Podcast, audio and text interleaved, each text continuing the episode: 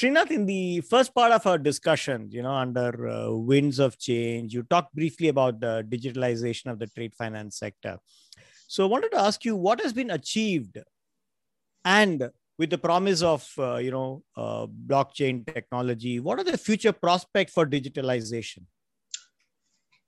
This might be a slightly extended answer. No problem. So please accommodate We're all yours. Um, so automation of processes is something that has happened for a very long time. Uh, I would say longer than a decade. Right. Uh, say particularly linking uh, a customer with a bank. So it was no longer about uh, taking a form, typing it up, and uh, signing it, and then physically delivering it to a bank. If you want to make an LC application, True. you could do it using a, a computer terminal, and through the terminal, you could uh, issue instructions for remittances, you could issue instructions for LCs, whatever. Absolutely.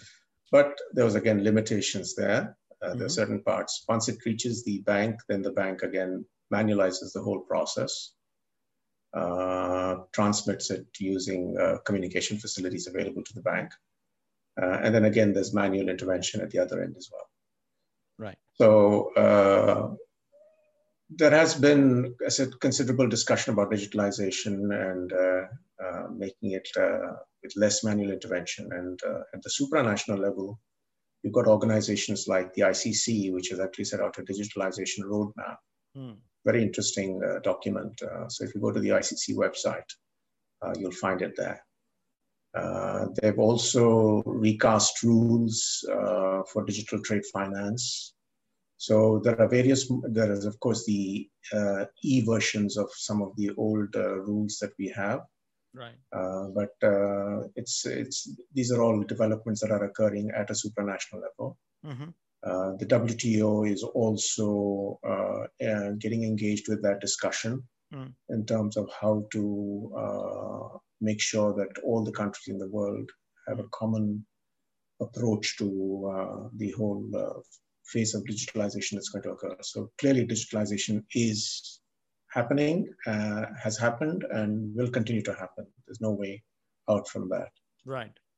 Um, within banks, uh, different levels of, uh, shall we say, investments and activity. Mm. But uh, the writing is on the wall.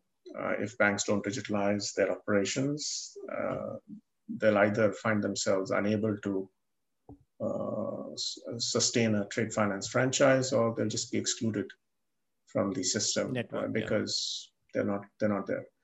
Uh, also, at the supranational level, you have organizations like SWIFT, which is the uh, the, the core uh, communication technology and device, uh, shall I say, facility that's used Right. uh, between banks. Uh, They are also uh, um, investing a lot of effort into digitalizing uh, processes and uh, adjusting themselves to the dig- digitalized world. Mhm. Now, incidentally, I happen to be connected with a fintech enterprise which is uh, also uh, in that same uh, vein, looking to dig- digitalize certain processes. It's more in the- Wonderful. Wonderful. Tell us more. yeah, uh, so the product is called Trade Assets, Mhm. uh, and uh, you can always look it up on the net. Uh, so the genesis of that idea of trade assets is that uh, when you think about banks and their correspondent relationships, uh, those are other banks with whom you know they may have confirmation lines or discounting lines or guaranteed issuance lines, things of that sort. So in trade finance, for example, every bank that initiates a trade finance transaction needs another bank at the other end. Sure. And uh, the other bank at the other end not only performs the important role of uh, uh, being part of the chain of custody of documents, but also gets involved in financing or providing reassurances like adding confirmation, stuff like that to LCs. True. Um, so uh, the configuration of correspondent relationship is something like hub and spokes. Correct. So there can be one bank, say one big bank, uh, bank A, uh, that has 500 correspondents, and there are 500 spokes emanating from hub A Hmm. or bank A. Hmm. Like that, there is another big bank with its own configuration of hub and spoke. So, like this, imagine there are the whole correspondent banking market is divided into silos, and in every silo, there is a hub and spoke network. Okay. Yeah. Okay. Mm. Now, uh, the problem with that is all the communication is bilateral. True. Okay. Uh, and so the one who's at the hub is the one who's controlling the entire uh, conversation. Mm-hmm. Uh, and uh, therefore, when you take an overall view of the correspondent banking market and as a user of correspondent banking services as a trading company, right, uh, you will find that uh, there is, uh, first of all, considerable inefficiency in terms of the way correspondent banking operations are being done, where they're still relying on emails and faxes and telephone calls and tell us about Excel spreadsheets and stuff like that in terms of operating their business correspondent banking relationships. Right. And uh, secondly, uh, there is no multi-dimensional communication happening between banks because while you're sitting in one silo, you talk only to people who are in that silo. Right. And again, you talk only to the hub, hub to spoke, that's particular spoke. So it's bilateral communication. So when you think about um, um, finding uh, you know risk capacity or you're looking in terms of new pools of liquidity to fund trade transactions mm-hmm, mm-hmm. this architecture severely restricts the ability to find that that is one problem mm. the second problem is about price discovery mm. so the cost of risk of one bank to another mm. And the appetite that one bank has for another bank's risk right these are all bilateral decisions correct and so there is no transparency market wide in terms of uh, what the price of a bank risk should be. Yes, there are market reports and you can form a consensus, Hmm. but as such, there's no one central marketplace. Like for foreign exchange, for example. Yeah. You turn on a Bloomberg screen, you turn on any other information screen, and you you you get a sense of what exchange rates are. True, true. And yes, there are exchange rate markets in different locations like New York, London, Singapore, Hong Kong, so on and so forth. But um, there's a there's a uniformity, right? Sorts in across the across. Otherwise, that will give rise to arbitrage opportunities. Mm. Um, but in correspondent relationship, banking relationships, that doesn't exist. So what Trade Assets has done, okay, it's a portal to an online marketplace where we admit banks as members and what we are doing is uh, several things. One is allowing every member bank to mm-hmm. communicate with any other member bank. So they are no longer part of it. There's no hub there. It's just a marketplace where everybody is of equal status. Right. Okay. In terms of membership. And they can reach out to any other bank that they wish, uh, which they would previously either not have heard about, thought about, or have not done. Okay. So one is we are uh, creating visibility, greater visibility. Sorry, greater mm. visibility uh, in terms of uh, you know who's uh, looking for what and what type of transactions are out there in the market. Mm. So automatically that also gives rise to uh, dynamic price discovery for bank risk. Mm. It also gives greater visibility, particularly to the banks in the emerging markets, because they emerging market banks have had a particular challenge following 2008. Hmm. Following 2008, because the global regulators or the significant regulators in the financial world, like the US, like in the UK, like in the EU, etc., right. hmm. they have imposed very onerous responsibilities on their own banks hmm. In terms of the KYC and due diligence they need to do. Right. So, if, for example, uh, there's a, a, bank in a developing part of the world hmm. that is sending a simple thing like a remittance through a clearing account in New York, hmm. And if there is anything suspicious about that money transfer, mm. uh, the US bank may be completely unaware of what the antecedents of the transaction are, but they'll be held liable mm. If it turns out that the money was related to some criminal activity. Okay. Right. So, as a result of which, the banks in New York and the banks in Europe had a real deep second thought and said, should we be really engaging with banks and then suffering the risk of being held up by our regulators and then being, you know, severely penalized for that. So they shrink. So as a result, there's been a wholesale, shall we say, discharge of these type of clients. And so there are vast geographies in the world where they've lost a significant portion of their correspondent linkages. Oh and that had the follow-on effect of affecting trade because absolutely because yeah. in trade you need correspondent banks. Exactly, it doesn't so work otherwise. Coming from that perspective, we felt we needed to find a way to address some of the very significant problems that uh, I know you're going to be talking about, and I'll refer to that in terms of supply and demand of trade finance later. Mm-hmm. But uh, it came in the way of banks connecting with each other and uh, pricing of bank risk became completely ad hoc. There was really yeah. no sense in it. As a result of which, now that's the point we're trying to address in trade assets. So yeah, because pre, you know, to, to give an example, pre, uh, you know, the uh, situation that you uh, described, uh, pre-financial crisis and this kind of tightening, I mean, if I wanted to do business with uh, a customer in Munich or uh, Mogadishu or anywhere, right? Um, it was it was very much possible because the banks there were also you know part of the uh, you know they had correspondent bank relationship via their uh, you know European uh, counterparts, and so they had European counterpart, their European correspondents, and so on and so forth. So the whether they added confirmation and things like that is a separate issue, but at least documentary flows and remittance flows for uh, relating to trade uh, def- definitely happened. Uh, I mean, I'm, I'm, I'm, just thinking, right, that because I I was a person who did those kinds of transactions uh, on a daily weekly monthly basis uh, you know and uh, some of those destinations some of those geographies uh, where my uh, clients were you know most people didn't even know that they that they existed yeah so uh, this is what we're attempting to address. And in the process, we're digitalizing the whole process of, uh, you know, banks doing deals with each mm other. Mm-hmm. Uh, because we've uh, created access, we've created visibility, we made the pricing more uh, transparent. Mm-hmm. We made it easier for banks to connect with each other. So in the whole process, that supports trade.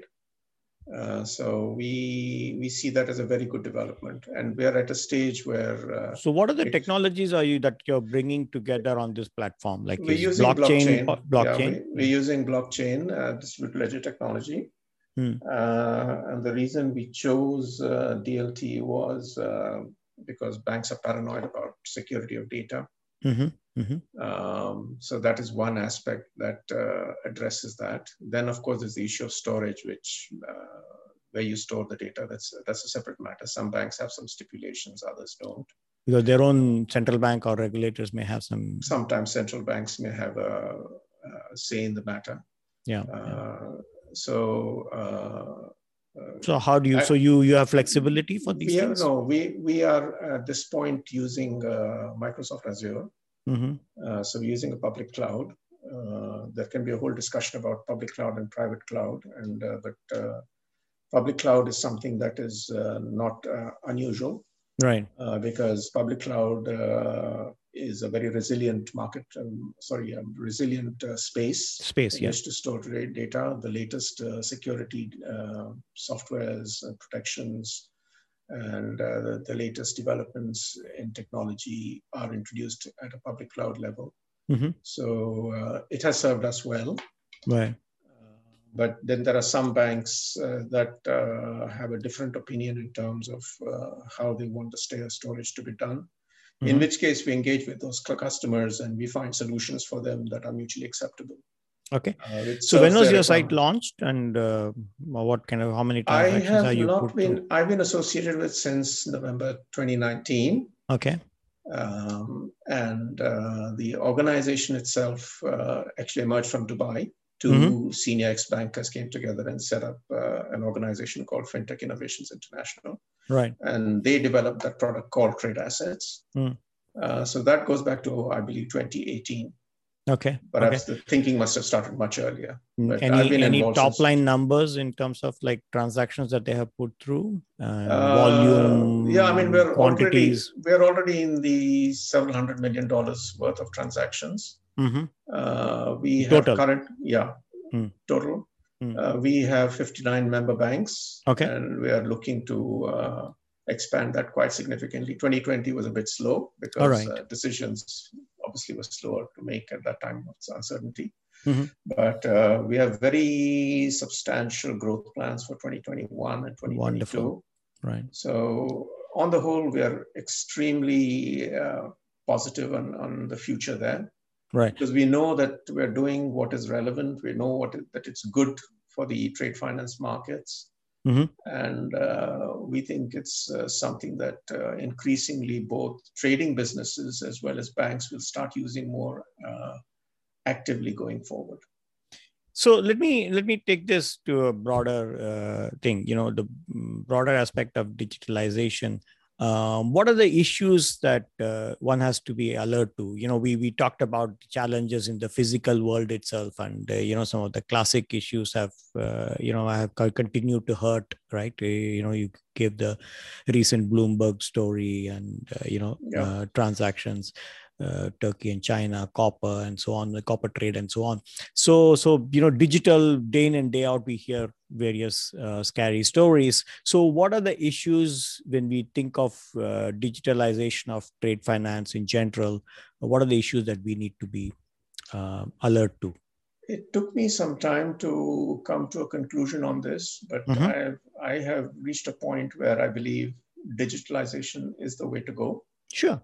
Uh, that's where the future lies. That's number one. But uh, is our environment ready for it? Is the question. Mm-hmm. Uh, one of the unique problems we have is, uh, for example, restrictions on data storage. I right. did allude to that in respect of a bank. But now there are government policies uh, where certain countries insist that any data generated out of their environment must be stored locally mm-hmm. Mm-hmm. and must not be stored on offshore locations. Correct. Now, of course, if I'm using Microsoft Azure, uh, my my location is depending on where the, the servers are, and uh, the servers would be in locations which would be, shall we say, uh, having reliable sources of uh, electricity supply. Uh, they have the human resources to manage uh, such facilities. Right. I, I, saw an interesting article about Facebook um, having data storage facilities somewhere close to the Arctic Circle. Yeah, yeah, yeah. I was going to say that. Yeah, that's where they Arctic have. Yeah. Circle. Yeah, you know, yeah, uh, it's interesting because uh, uh, data storage uh, utilities uh, consume a lot of electricity. Electricity and a lot of generate heat and so. so, so yeah. Now that we talk about ESG in these mm. days, so even these organizations are uh, are applying some of these principles in terms of reducing sure reducing uh, demand or consumption of traditional uh, energy sources right and shifting to solar and uh, mm-hmm. renewable mm-hmm. sources etc uh, so data storage is one issue that uh, there's no consensus across the world right that's one second is the legal infrastructure in terms of acceptability of virtualizing documents and mm-hmm. Uh, processes mm-hmm. countries are are coming on board but there still needs to be considerable movement on that Mm-hmm. Uh, third is investment in mm-hmm. uh, the whole digitalization process because uh, you have to create the infrastructure for that. Mm-hmm, mm-hmm. Uh, and you need to have a reliable infrastructure. So you can't have spotty internet. You can't have true, uh, true, true. Uh, machineries that are, shall we say, overused and yeah, yeah, got it. The technology is not up to date. Got it. So investment is also important. Then there has to be wholesale uh, training of people, mm-hmm. not only in terms of skill sets, but their mindsets mm-hmm, mm-hmm. to uh, accept uh, digitalization. If you go back in, in, the 1960s, 70s, when there was talk about computerization in India, mm. the uh, labor unions rose up sure. and said, you know, we yeah. lose our jobs. And uh, so there are these type of concerns, and which turned out to be somewhat different as the banking sector expanded with time and right. became more efficient.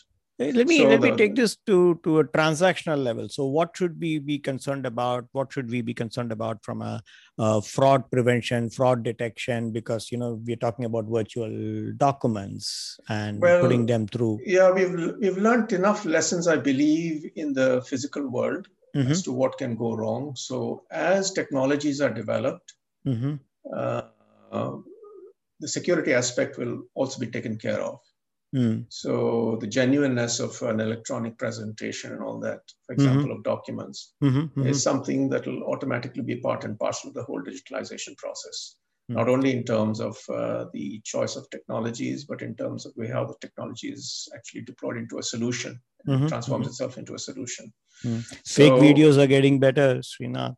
I know, I know, but but again, we're I'm learning. just pushing you. we're learning. You. Yeah, we're learning. Sure. Right. Uh, so mistakes will be made along the way. Some tragedies will occur, but we will get better at it. And uh, yeah, uh, I firmly believe that uh, as trade finance gets more and more digitalized, and with the corresponding advent of available technologies, mm-hmm. uh, the generation after me, for example, mm. uh, will be living in a wholly different world when they're practicing trade finance. And it will be a more organized, a more efficient, uh, a more transparent world. Right. Uh, so, so, what have been the first positive. experiments, right? Whether for your site or for, for, for the others, broadly speaking, some global banks put through some trade transactions completely using blockchain. Uh, that's what we, we read in the news. Uh, yes, yes. So, so can you, you know, you as a person, uh, you know, eh, deeply in, invested in this and talking about this, you tell us how some of them went through and you know what were the successes what were the challenges uh, in Again, some of those pilot the, uh, initiatives my my reading of it is that there have been pockets of activity where mm-hmm. there are particular banks dealing with particular clients right so as such there has not been a wholesale transformation of that process true. as yet true true uh, so that is in the works and it will happen it's a matter mm-hmm. of time but these uh, go those individual or experimental transactions go on fine.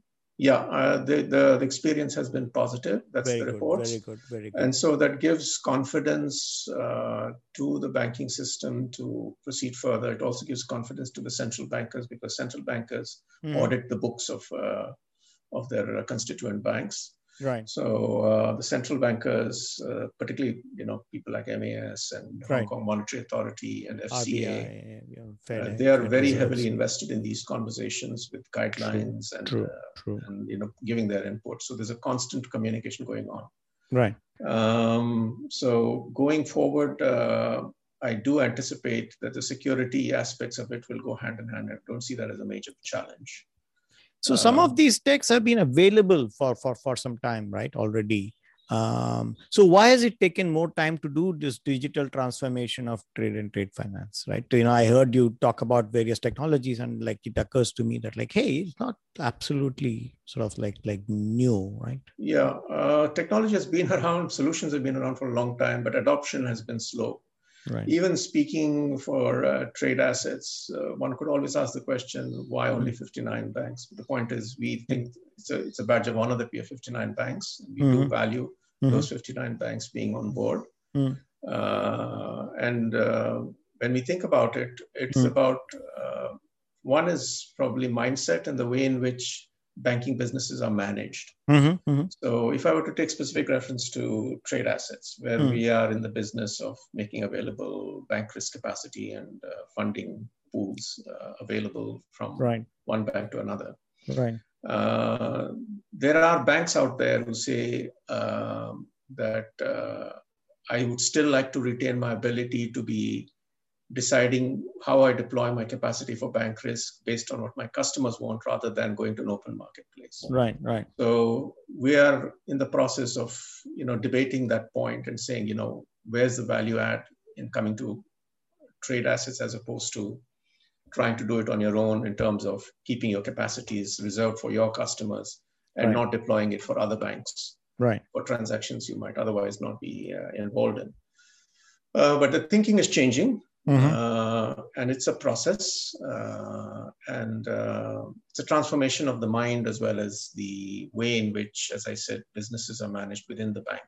So the metrics by which uh, somebody's performance is uh, measured will, uh, will will also have to change. Absolutely. In order for you to adjust to this digitalized world that we're going to live in. So true. Then I spoke earlier about you know things like human resources, etc acclimatizing to this whole new world. Right. So, a whole lot of things happening, uh, but clearly digitalization and the introduction of technology. There's also discussion about artificial intelligence and machine learning. Yeah. Uh, there's already optical recognition technologies that are being used for checking documents, mm-hmm, mm-hmm. Um, transmission of documents, uh, through electronic channels is uh, another uh, way in which to do it securely is, is also in practice it's happening and it needs to be more widespread. Right. So some banks have come together and collaborated in uh, certain ventures. In some cases some banks are doing it on a standalone basis. Right. So there are various initiatives happening and it's an exciting time to be involved so you know you you mentioned uh, uh, apart from that you also mentioned that you know the, the next generation and the one after that will have a completely different experience when it comes to trade finance. So talk about the future trends for careers in trade finance uh, and trade in in general. Um, i think there'll be a whole transformation there too.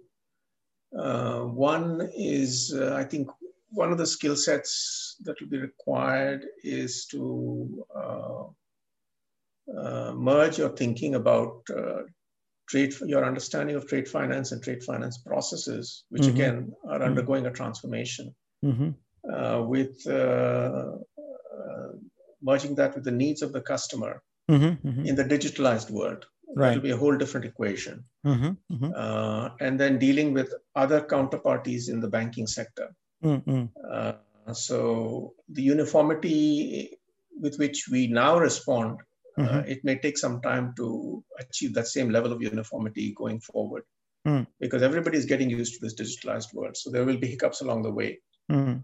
Uh, so um, I anticipate that uh, going forward, uh, comfort with use of technology is going to be an important part. Right. Um, and also when you're looking at propositions, trade financing propositions, uh, you, you, don't focus on the borrower alone. You right. zoom out, look at the supply chain that they're located in, and uh, then determine what type of solutions best fit the customer's needs. Right. Because there's a fundamental, uh, shall we say, requirement, need to do that. Uh, because when you do a risk analysis of, say, one company within a supply chain, their risk profile is not determined by what you see contained within them. There are risks occurring up and down the supply chain, which has an impact on them. So therefore, you need to have a much more expansive view in terms of risk analysis by zooming out and looking at the whole supply chain and having a more expansive view.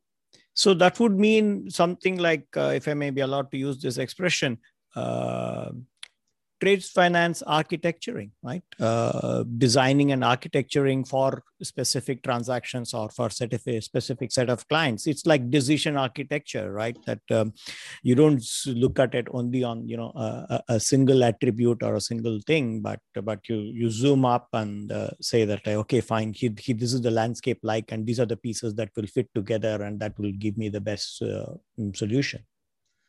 Well, uh, to translate what you just said, one way of looking at it is instead of looking at specific and one to one transactions, it's about trade flows. Exactly. Because at the end of the day, uh, as a bank or as a financial institution, and here again, the uh, architecture of the, of the, trade finance marketplace is changing. Right. Uh, we'll talk about that in, after I just complete this point. Hmm. Um, so banks, when they're looking, or financiers, when they're looking to um, finance customers. Uh, mm-hmm. Uh, they don't want to be talking to a customer every day and say, what's this new transaction for the day? Mm-hmm. Because even businesses have certain patterns, have certain flows, and there's certain uniformity in those flows. Right. So a financier comes in and says, I'd like to capture, say, a percentage of that flow mm. or 100% of that flow. Let me just take that whole package and uh, design a trade finance solution which takes that. into account the particularities of that particular trade transaction as well as the digital capabilities that the banks brings to the table.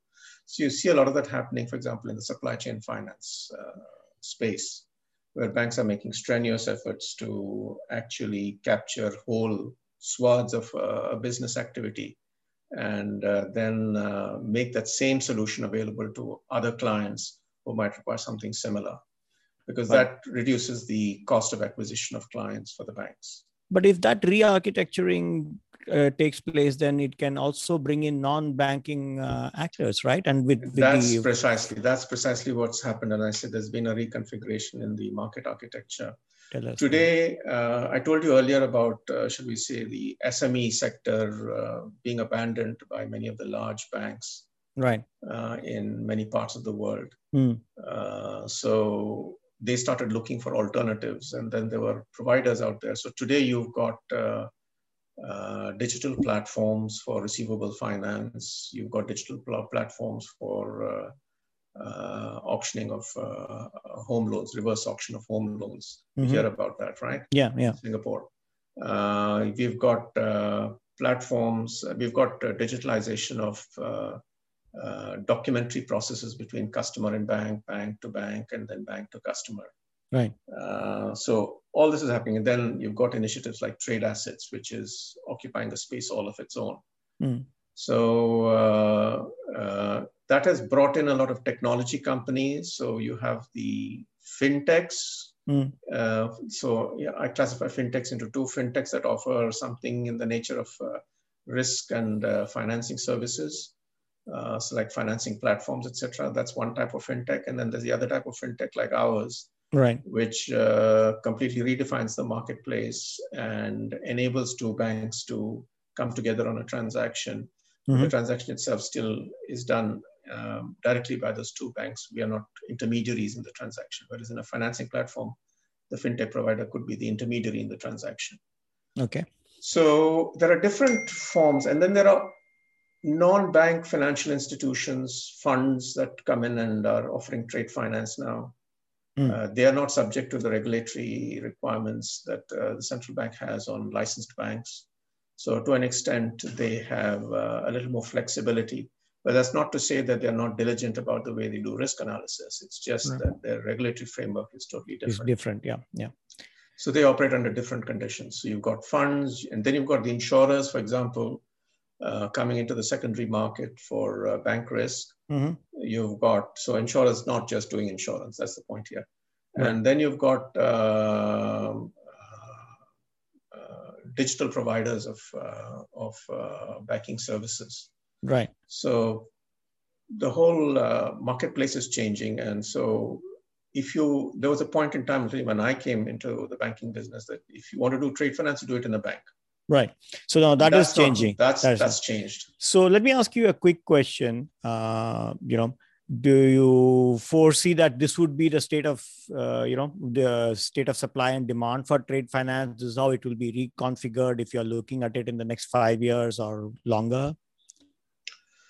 There's been a serious problem in global in the world uh, mm-hmm. in terms of trade finance supply. Right. Um,